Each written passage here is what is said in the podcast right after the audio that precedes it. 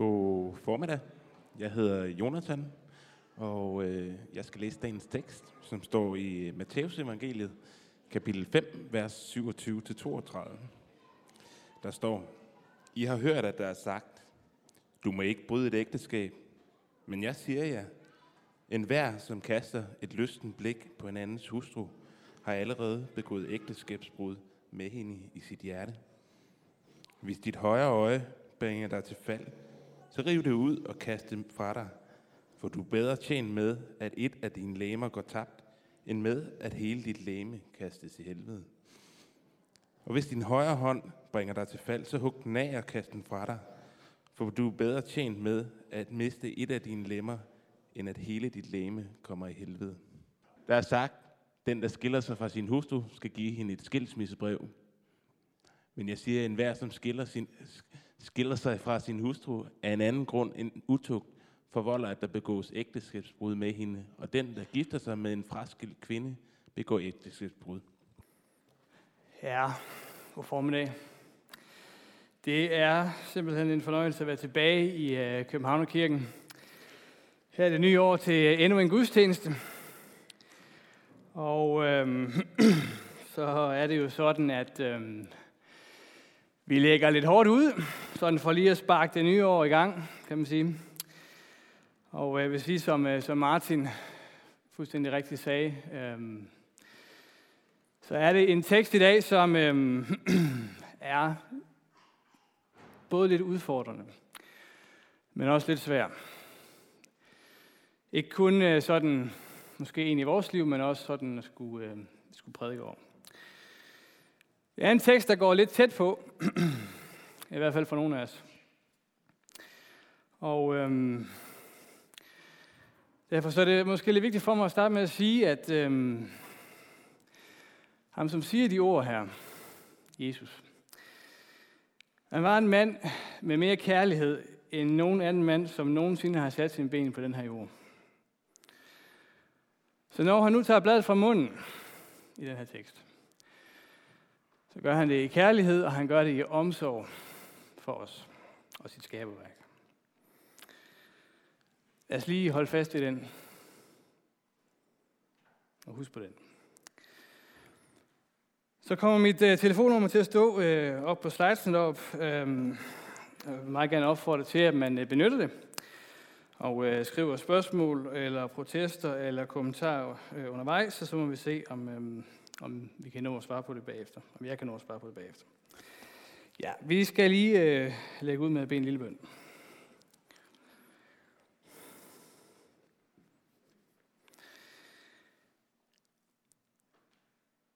Herre Jesus, jeg er dit øh, fejlbarlige redskab. Jeg beder om, du vil velsigne det, jeg skal sige nu. At det må være ord for dig. At du vil sende din helligånd over, så at du vil åbne hjerterne. Åbne og lukke ørerne for det budskab, du har til at sige. Jesus, det beder om. I dit eget navn. Amen. springer vi over. Ups. Ja, var det. Jeg læste for nogle måneder siden, at øh, Hugh Hefner er død. Manden, som øh, tilbage i 1950'erne forsøgte at gøre pornoindustrien øh, så er det lidt mere up-to-date, ved at få den til at se mere sofistikeret og frigørende ud. Med sit øh, Playboy Magazine, som det, hed, eller som det hedder, så var missionen, at øh, det skulle have et makeover. At øh, hans øh, pornoblad skulle øh, gå fra at være sådan et snusket øh, baggårdsfænomen til at være sådan hver mands eje. Det skulle være kulturelt acceptabelt og have hans øh, blade liggende fremme på køkkenbordet, ligesom ude og hjemme og alt muligt andet. Hvilket han desværre faktisk lykkedes relativt godt med. Og det er det er uhyggeligt at tænke på, hvad det har haft af konsekvenser for millioner af menneskeliv verden over siden. Og derfor så var min første reaktion på den nyhed der, det var også et håb om, at hans øh, pornoimperium der, det går med ham i graven og bliver dernede. Min næste reaktion, det var så faktisk en eller anden form for medlidenhed med manden. Øhm, historien fortæller, at øh, Hugh Kæftner, han voksede op i et hjem, hvor enhver form for kropskontakt og berøring, det var bandlyst og et tabu. Og resultatet blev som bekendt øh, et liv, hvor alt kom til at handle om sex og alt det kropslige. Og sex kan være fantastisk. Kan det være. Og det er Guds vidunderlige gave til os. Sex og lidenskab er i den grad vildt af Gud. Men, og det er et men, det er også en gave, der kommer med nogle rammer og med nogle retningslinjer. Og det er nogle rammer og nogle retningslinjer, Gud selv sætter, og det er de rammer og retningslinjer, vi skal kigge lidt på i dag. Og Gud sætter de rammer og retningslinjer ikke for at tage noget fra os, ikke fordi han ikke kan undre os noget godt, men han gør det i omsorg for sit skaberværk. Fordi han ved også, hvad sex og begær og lidenskab kan få af konsekvenser i et menneskes liv. Peter Rask, som er præst i Silkeborg, han øh, slår ind imellem sådan det, han selv kalder for refleksioner op på sin, øh, sin Facebook-væg, sådan til offentlig høring og debat. For noget tid siden så øh, slog han så en refleksion op om, hvordan vi som øh, kristne skal navigere i en ikke-kristen kultur. Og stiller så spørgsmålet, om vi som kristne for eksempel kan se en dansk spillefilm, som anmelderen betegner som stærkt pornografisk. Og det viser sig faktisk på tråden der, at en hel del præster, kirkelige ledere, kirkelige ansatte og en del andre kristne var den opfattelse, at det kan man da sagtens. Det er jo ikke noget problem i. Og jeg må jo indrømme, at øh, jeg, jeg overgår jo ikke rigtig de der Facebook-debatter, men der, jeg var alligevel sådan tæt på at lige få mig rejst fra sofaen der. Men inden jeg nåede så langt, så var der en, som kommer i forkøbet. Det viste sig, at øh, biskoppen for Rødovre, fra Voldemort, var i Rødovre. Måske bedre kendt som Claus Grønbæk. Han, øh, han blandede sig i situationen og skrev sådan her. Come on, guys. I kan da ikke i jeres ramme alvor mene, at det kan lade sig gøre at se en pornografisk film, som almindelige værtslige anmelder i 2015 sætter alderen op på den uden at forbyde sig mod en klokkeklar advarsel fra Jesus om, at den, som kaster et lysten blik på en andens hustru, allerede har begået ægteskabsbrud med hende. Hvis de som kristne leder vejleder folk sådan, er jeg da for alvor bekymret. Og så, så skulle man jo synes, at den sag var afgjort. Øhm, men en helt lille på tråden der synes åbenbart, at det bibelvers, som Claus citerer her, er, er, er øh, temmelig uklart. Og øhm, der er tekster i Nyt Testamentet, der er uklare. Vi har faktisk en passus i dagens prædikentekst, jeg synes, der ikke er så lige til. Men de første vers i teksten her, synes jeg faktisk ikke er så uklare endda. I har hørt, at der er sagt, du må ikke bryde et ægteskab, men jeg siger jer, en hver, som kaster et lysten blik på en andens hustru, har allerede begået ægteskabsbrud med hende i sit hjerte. Og lad os så lige tage den sætning for sætning. I har hørt, at der er sagt, du må ikke bryde et ægteskab. Jesus refererer her til farisæernes tolkning af det 6. budloven. Og farisæernes tolkning var ikke helt fyldskørende. De havde reduceret det sjette 6. budloven til at omfatte en ydre handling, altså kun skilsmisse.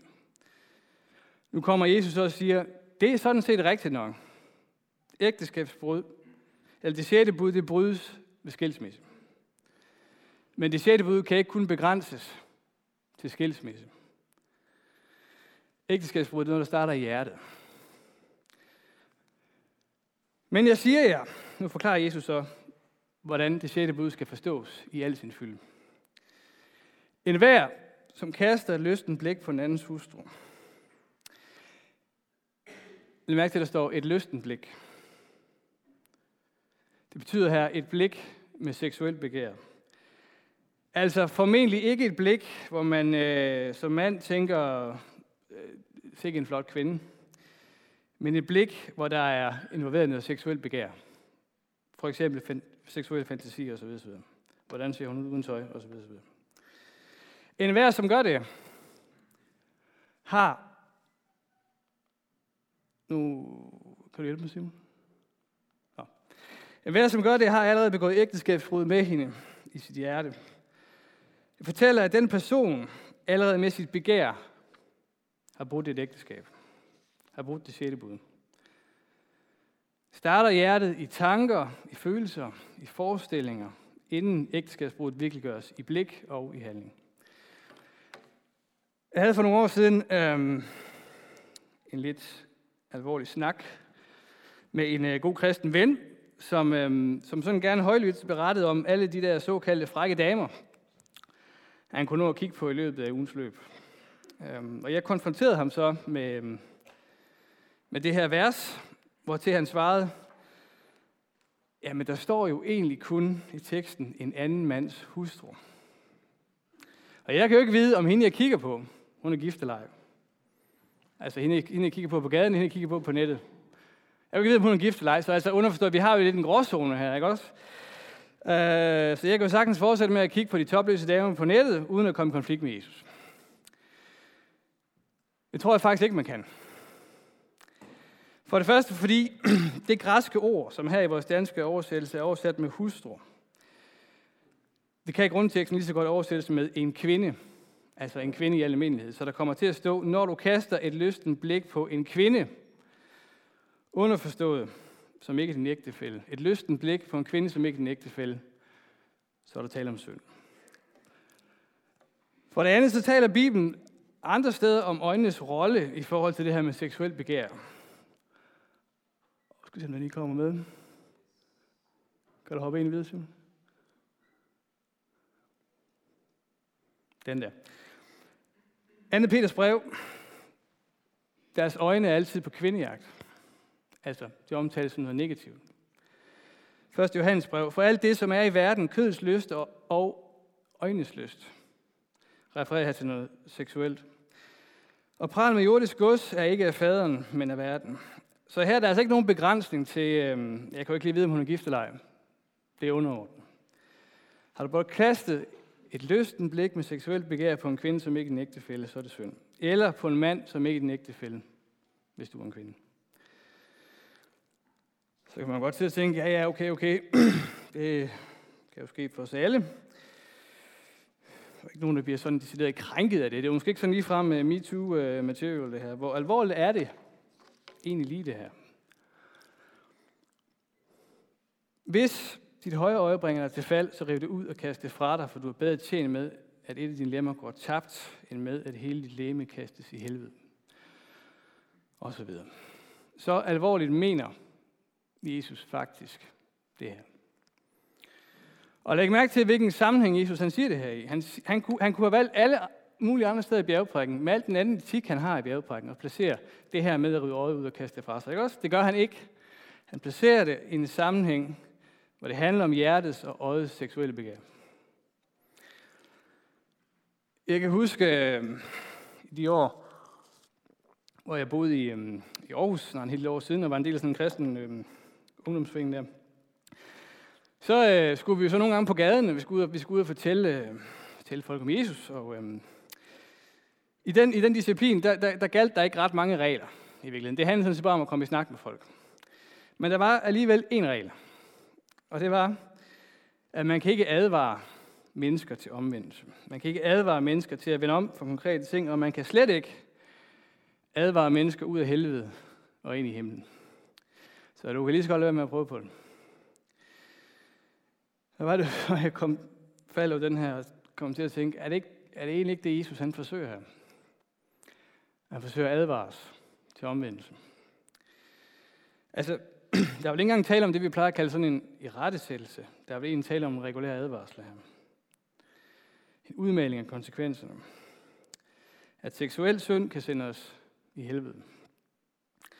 Og hvis vi ikke besejrer den, så risikerer vi, vi risikerer, at den besejrer os, og at den trækker vores tro med i fald.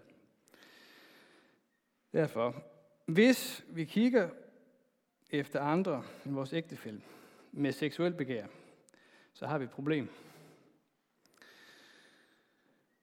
Hvis vi glor porno på nettet, eller ser de der film eller serier, hvor der er meget hud, og vi mærker, at det tænder et seksuelt begær i os, efter dem vi sidder og kigger på, så er der noget, der skal gøres op med.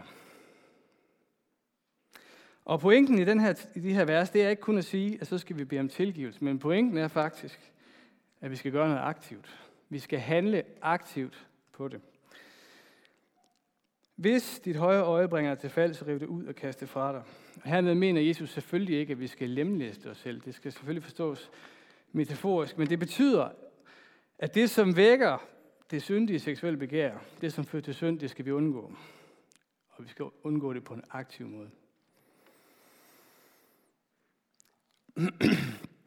nu er det jo altid nemmere sådan at stille sig op her og så øh, tale om noget, man har lagt bag sig, end øh, stå og tale om noget, man sidder fast i. Men Jeg vil godt lige give et eksempel på, hvordan øh, man kan efterleve det, Jesus han siger her i praksis. For godt øh, 12 år siden, der sad jeg fast i et øh, vedvarende pornomisbrug på nettet. Og øh, derfor så ved jeg om alle de problemer, den, der følger med den synd. Jeg kender det indenfra. Den skam, man føler over for Jesus, eller over den skam, man føler over sin utroskab, over for sin kæreste eller sin ægtefælle. Den skam, man føler oven på skammen, fordi man går og holder det hemmeligt for alle sine omgivelser. Og ikke mindst, og det er måske den værste, de billeder, der kører rundt ind i hovedet på nethinden, og som ikke næsten ikke kan til komme af med. Og man sidder der og føler sig, for at sige livet, møgbeskidt og ulækker. Og det er man måske i virkeligheden også. Og så ikke mindst den skam og den afmagt, man kan opleve ved at sidde fast i det her. Og tænke, øh, jeg har, jeg har jo prøvet at stoppe, men øh, jeg kan ikke. Så går der nogle dage eller uger, så falder jeg i igen, og til sidst så, så mister man håbet om det overhovedet kan lade sig gøre. Og jeg, jeg har i mit job som, øh, som, som ungdomskonsulent siddet i en del samtalerum, hvor jeg er kommet, jeg ved snart ikke, hvor mange unge mænd, som har fortalt om, at de sad fast et pornokiggeri på nettet, og de kunne ikke komme ud af det. Og de havde næsten allerede opgivet håbet. Jeg kan huske specielt en, der kom ind, og da vi så kom til at snakke om det her, jeg kunne se desperationen i hans øjne. Han sagde, konkluderede, det er jo ikke til at komme ud af det her. Der er jo ingen vej ud af det. Den gode nyhed er, at det er der faktisk. Jeg vil godt lige øh, nævne en måde. Øhm, Pernille og jeg, vi havde på det tidspunkt der for 12 år siden været kærester lidt over et års tid, og øhm, jeg havde så holdt mit øh, pornokyggeri der hemmeligt for hende. På et tidspunkt så øh, fik Pernille sådan øh, fuldstændig ud af det blå en mistanke om, at jeg havde problemer med porno. Og øh, Pernille, hun får indimellem den slags øh, indskydelser. Vi er begge ret overbeviste om, at det er sådan nogle indskydelser, hun får fra Gud. Fordi de kommer uden ledtråd og sådan, øh, ja, fuldstændig ud blå, ikke? Hun fik sådan en indskydelse om, at hun skulle konfrontere mig med det her. Så det gjorde hun så. Og jeg forsøgte jo så de første mange gange at lyve mig ud af det. Men øhm, nu er Pernille så sådan en støbning. Hun tager ikke altid et nej for et nej. Heldigvis.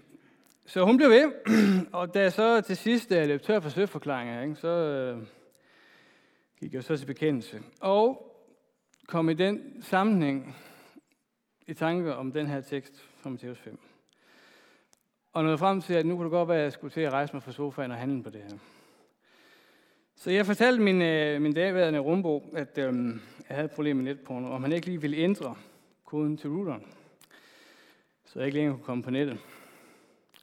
For det kunne jeg åbenbart ikke rigtig styre. Så for den dag, ingen internet at man kan da ikke, man kan ikke leve uden internet. Jo, det kan man faktisk godt. Det kan man faktisk godt. Man kan i hvert fald blive nødt til det. Og jeg ved jeg godt, at det muligvis var en anden virkelighed der for 12 år siden med internet og alt det der, men hvis dit internet bringer dig til fald, så skal du klippe forbindelsen. Du er bedre tjent med at leve uden internet, end at det trækker dig i helvede. Og nu ved jeg godt, som sagt, at det her det er et emne, som der er utrolig meget skam i det her. Og derfor så ved jeg også godt, at en, øhm, En berømt og berygtet sætning som den her taler sammen. Den kan i værste fald knuse mennesker.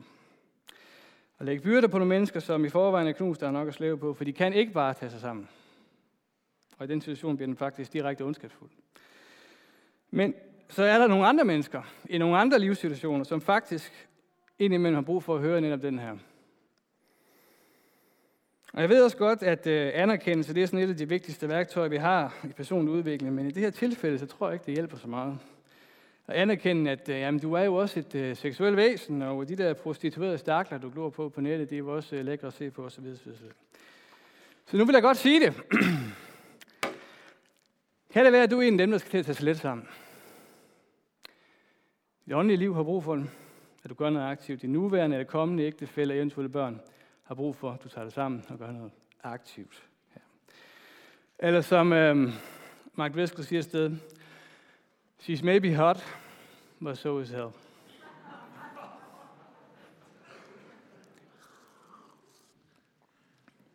Hvis seksuel begær efter andre end din ægtefælde er et emne i dit liv, så skal du handle på det.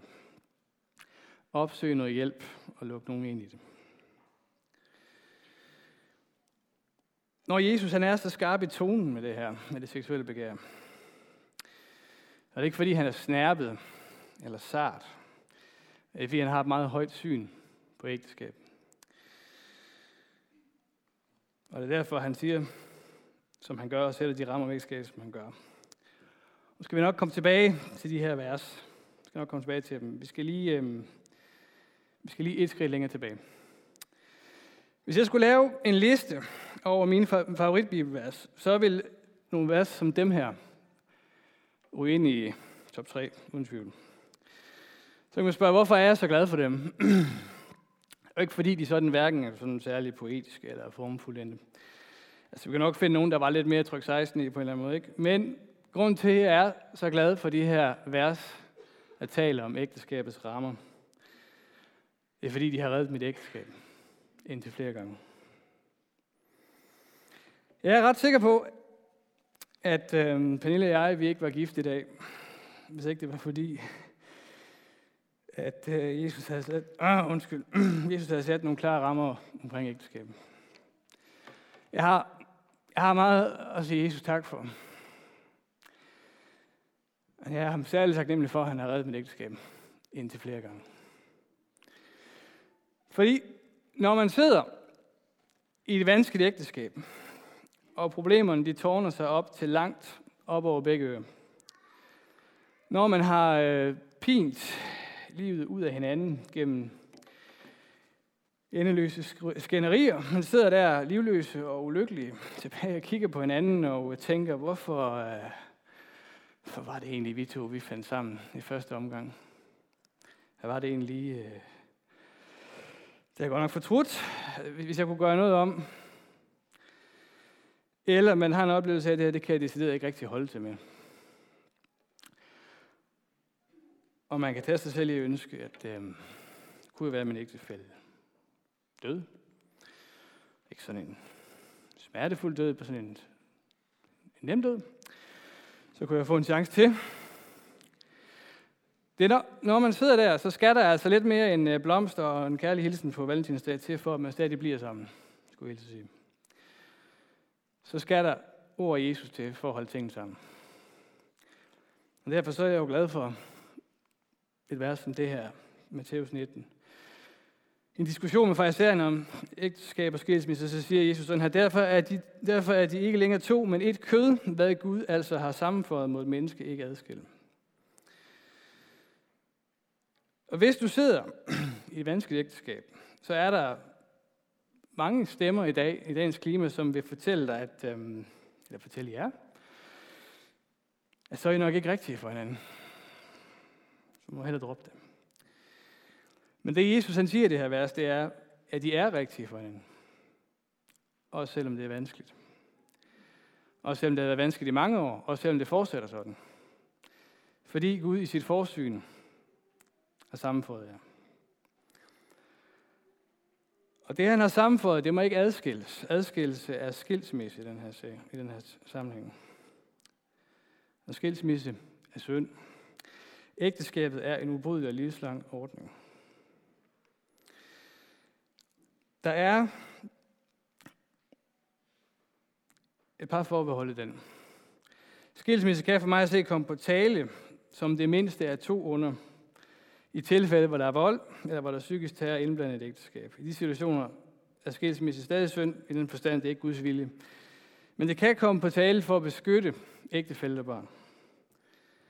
Og så kan det formentlig også komme på tale i tilfælde, hvor der er en frafalden ægtefælde, som vil påtvinge den kristne en skilsmisse. Og måske i tilfælde utroskab. Måske. Det skal jeg nok lige vende tilbage til. Men løsningen er ikke skilsmisse, men det er derimod at tage fat om problemerne og forsøge at løse dem sammen. Og nu sagde jeg før, at Jesus har reddet mit ægteskab. Det har han altså ikke kun gjort ved at lukke bagdøren og smide nøglen væk. Det har han også gjort ved at sende Pernille og jeg noget professionel hjælp. Vi har været i parterapi i snart et år 10. Det er længe. Det er meget længe. Men jeg vil bare sige, det er den bedste investering, jeg nogensinde har gjort. Overhovedet. Og sådan startede det ikke. Jeg må jo måske bekende, at jeg har været en umoden teenage-dreng, der ikke har taget ordentligt hånd om mit ægteskab. Så da Pernille hun foreslog, at vi skulle til at starte i sådan noget terapi, der, så forsøgte jeg jo at undslippe. Altså, vi er jo da ikke, vi er ikke sådan nogen, der har brug for hjælp. Jeg har da ikke brug for hjælp. Kunne vi ikke, kunne vi ikke sådan ordne det med at købe nogle flere gaver, og så og fri for at skal ind og arbejde med mig selv, og skal til at ændre ting. Det besværligt, det koster penge, hvad ved jeg. Men øh, som sagt, så har Gud velsignet mig med en kone, der godt lige kan finde ud af at sætte øh, foden i døren og vride armen på det rigtige tidspunkt. Og jeg bare sige, terapi har skabt mirakler i vores forhold, og det har løftet det flere etager. Så ved jeg godt, det er ikke alle, der skal gå 10 år i terapi, men så er der måske en anden form for hjælp, der skal opsøges. Altså, vi, vi sender jo gladeligt bilen til eftersyn, eller tænderne til eftersyn. Måske var det en idé at sende ægteskabet til eftersyn. Måske skulle der nogen udefra, der kiggede på det. Uanset hvad, så tag hånd om det, og tag hånd om det i tiden. Min egen erfaring fra mit eget liv er, at øhm, jeg har en oplevelse af, at der er en, en sådan en eller anden grad af stolthed i det her. Både hos mig selv og hos en del andre. At det der med at skulle opsøge hjælp, det, det kan vi ikke rigtig have siddende på os. Og Pernille og jeg har faktisk oplevet at skulle forsvare vores valg af at tage imod hjælp til ægteskabet. Også over for kristne brødre og søstre. Men jeg har lyst til at sige, lige at sige, det er simpelthen ikke stoltheden værd at lade sig til at risikere at oprøre for muligheden for at leve et godt og langt og livslangt ægteskab med anden. Og man behøver ikke at vente til det er kritisk. Forebyggelse, det er altid det bedste. Jeg er ikke så meget til øh, køleskabsmagneter som med one-liners. Jeg, jeg synes ofte, de er alt for floskelagtige til min smag. Så Pernille så alligevel smuglet en ind, øhm, som hun synes, vi skal have hængende. Og øhm, jeg har jo det mistænkt for, at det er sådan en skjult reminder til mig. men en god reminder, det er ikke et citat af Jesus, men, men pointen er sådan set bibelsk nok. Det er et citat af Gardneren. Der står sådan her, græsset er grønnere der, hvor du vander det. Det gælder også i ægteskabet.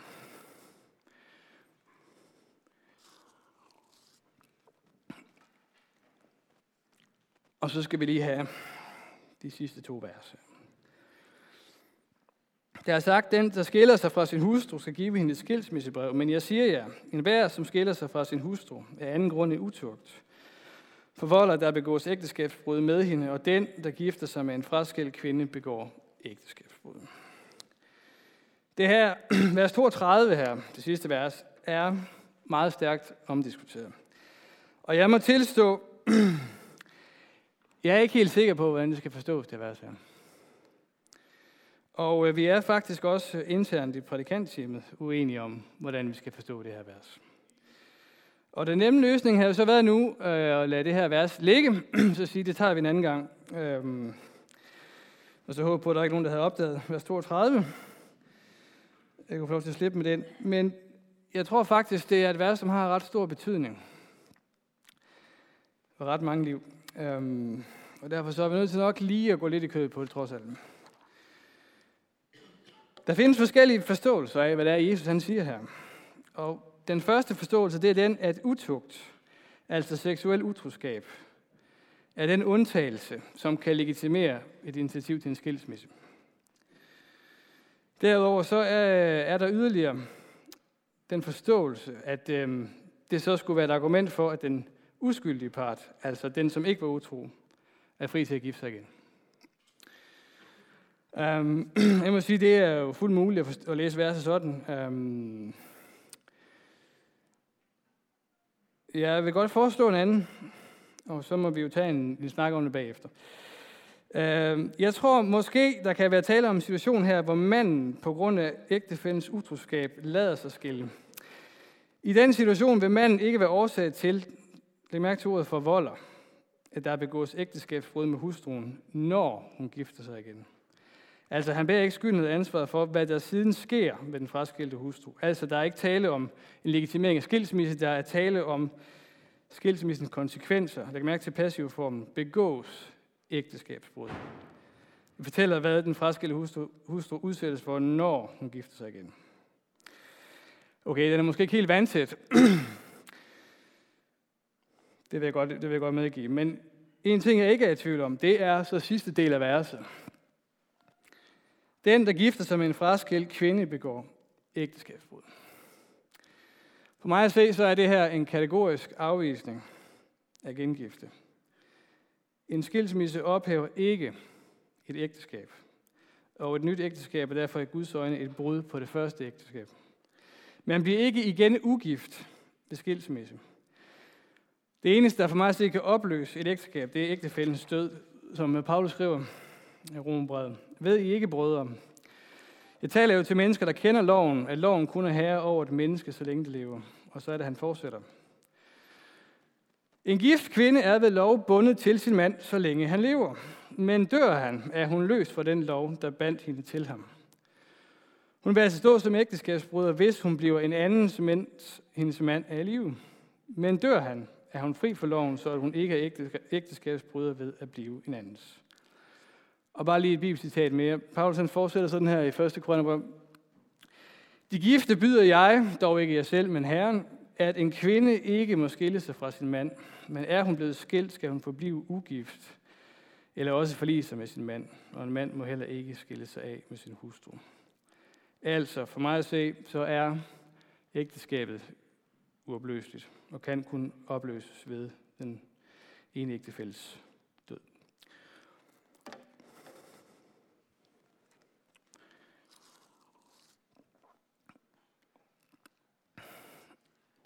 Synd er alvorligt. Det har altid mellemmenneskelige konsekvenser. Jeg ved godt, at menneskelivet og parforholdet og det seksuelle og relationer kan give massive udfordringer og massiv smerte. Jeg har selv, øh, som sagt, haft det tæt ind på livet, og jeg kender en hel del brudte liv og brudte parforhold. Og jeg ved, jeg ved godt, hvor kompleks det stort set altid er. Og nu kan man måske godt sådan sidde efter dagens tekst og prædiken måske og, og føle sig sådan lidt forkert. Enten fordi man har en øh, suspekt øh, browserhistorik, eller fordi man har svigtet sit ægteskab, fordi man er fraskilt, eller fordi man er gengift. Og så kan man måske også godt lige sidde og tænke, øh, er det her overhovedet et sted for mig så? Er kirken og den kristne tro egentlig noget for mig, nu jeg er der, hvor jeg er? Er Københavnerkirken noget for mig? Altså alle de andre ser ud, når man kigger, vender sig rundt og kigger på de andre, de, de ser ud til at være både vellykkede og gode kristne, så er det måske bare mig, der ikke rigtig sådan lige kan få mit, øh, mit liv og mit discipleskab til at fungere. Er der så stadig plads til mig? Ja, det er der. Og det er der, fordi kirken er stedet for rigtige mennesker med rigtige menneskeliv, Kirken er ikke et eksklusivt fællesskab for de velkørende og de vellykkede, men det er et fællesskab for rigtige mennesker, rigtige sønder og dem, som er det mere end et navn. Og så er det også stedet med en rigtig frelser, som er det mere end et navn. Det var derfor, han kom. Han kom ikke for at kalde de retfærdige, han kom for at kalde de uretfærdige. Og derfor så, øhm, jeg går lige slut med, med ham her. Niels Petersen øh, er en mand, jeg indimellem vender tilbage til, fordi hans historie for mig øh, sætter fokus, skal jeg lige ind til benet i det her. Berømt dansk øh, digter tilbage i midten af det forrige århundrede, levede et, øh, et hårdt liv i druk, og øh, havde generelt et liv, hvor rigtig meget gik i skår.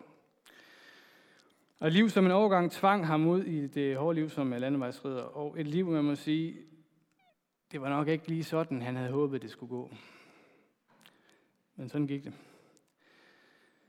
Alligevel så er der lige noget ved hans liv, hans afslutning, som jeg, øh, jeg synes er interessant. Kort inden han, han døde af kraft, så ligger han øh, på sit dødsleje og har en samtale med sin søster. Og man kan sådan høre det sådan af koder i en, øh, en lang samtale, der går meget langt tilbage. Og øhm, han spørger så sin søster, der 1000 kroner spørgsmål. Hvad rækker? Hvad rækker? Fantastisk vigtigt spørgsmål. Hvad er det egentlig, der rækker? Hvad gælder? Og hun svarer så, Jesu Kristi blod, det rækker. Og så siger han, ja, det rækker. Og så dør han. Jesu Kristi blod renser for alt synd. Alt fortidigt, alt nutidigt og alt fremtidigt. Det har han betalt for. Jeg vil slutte med at bede.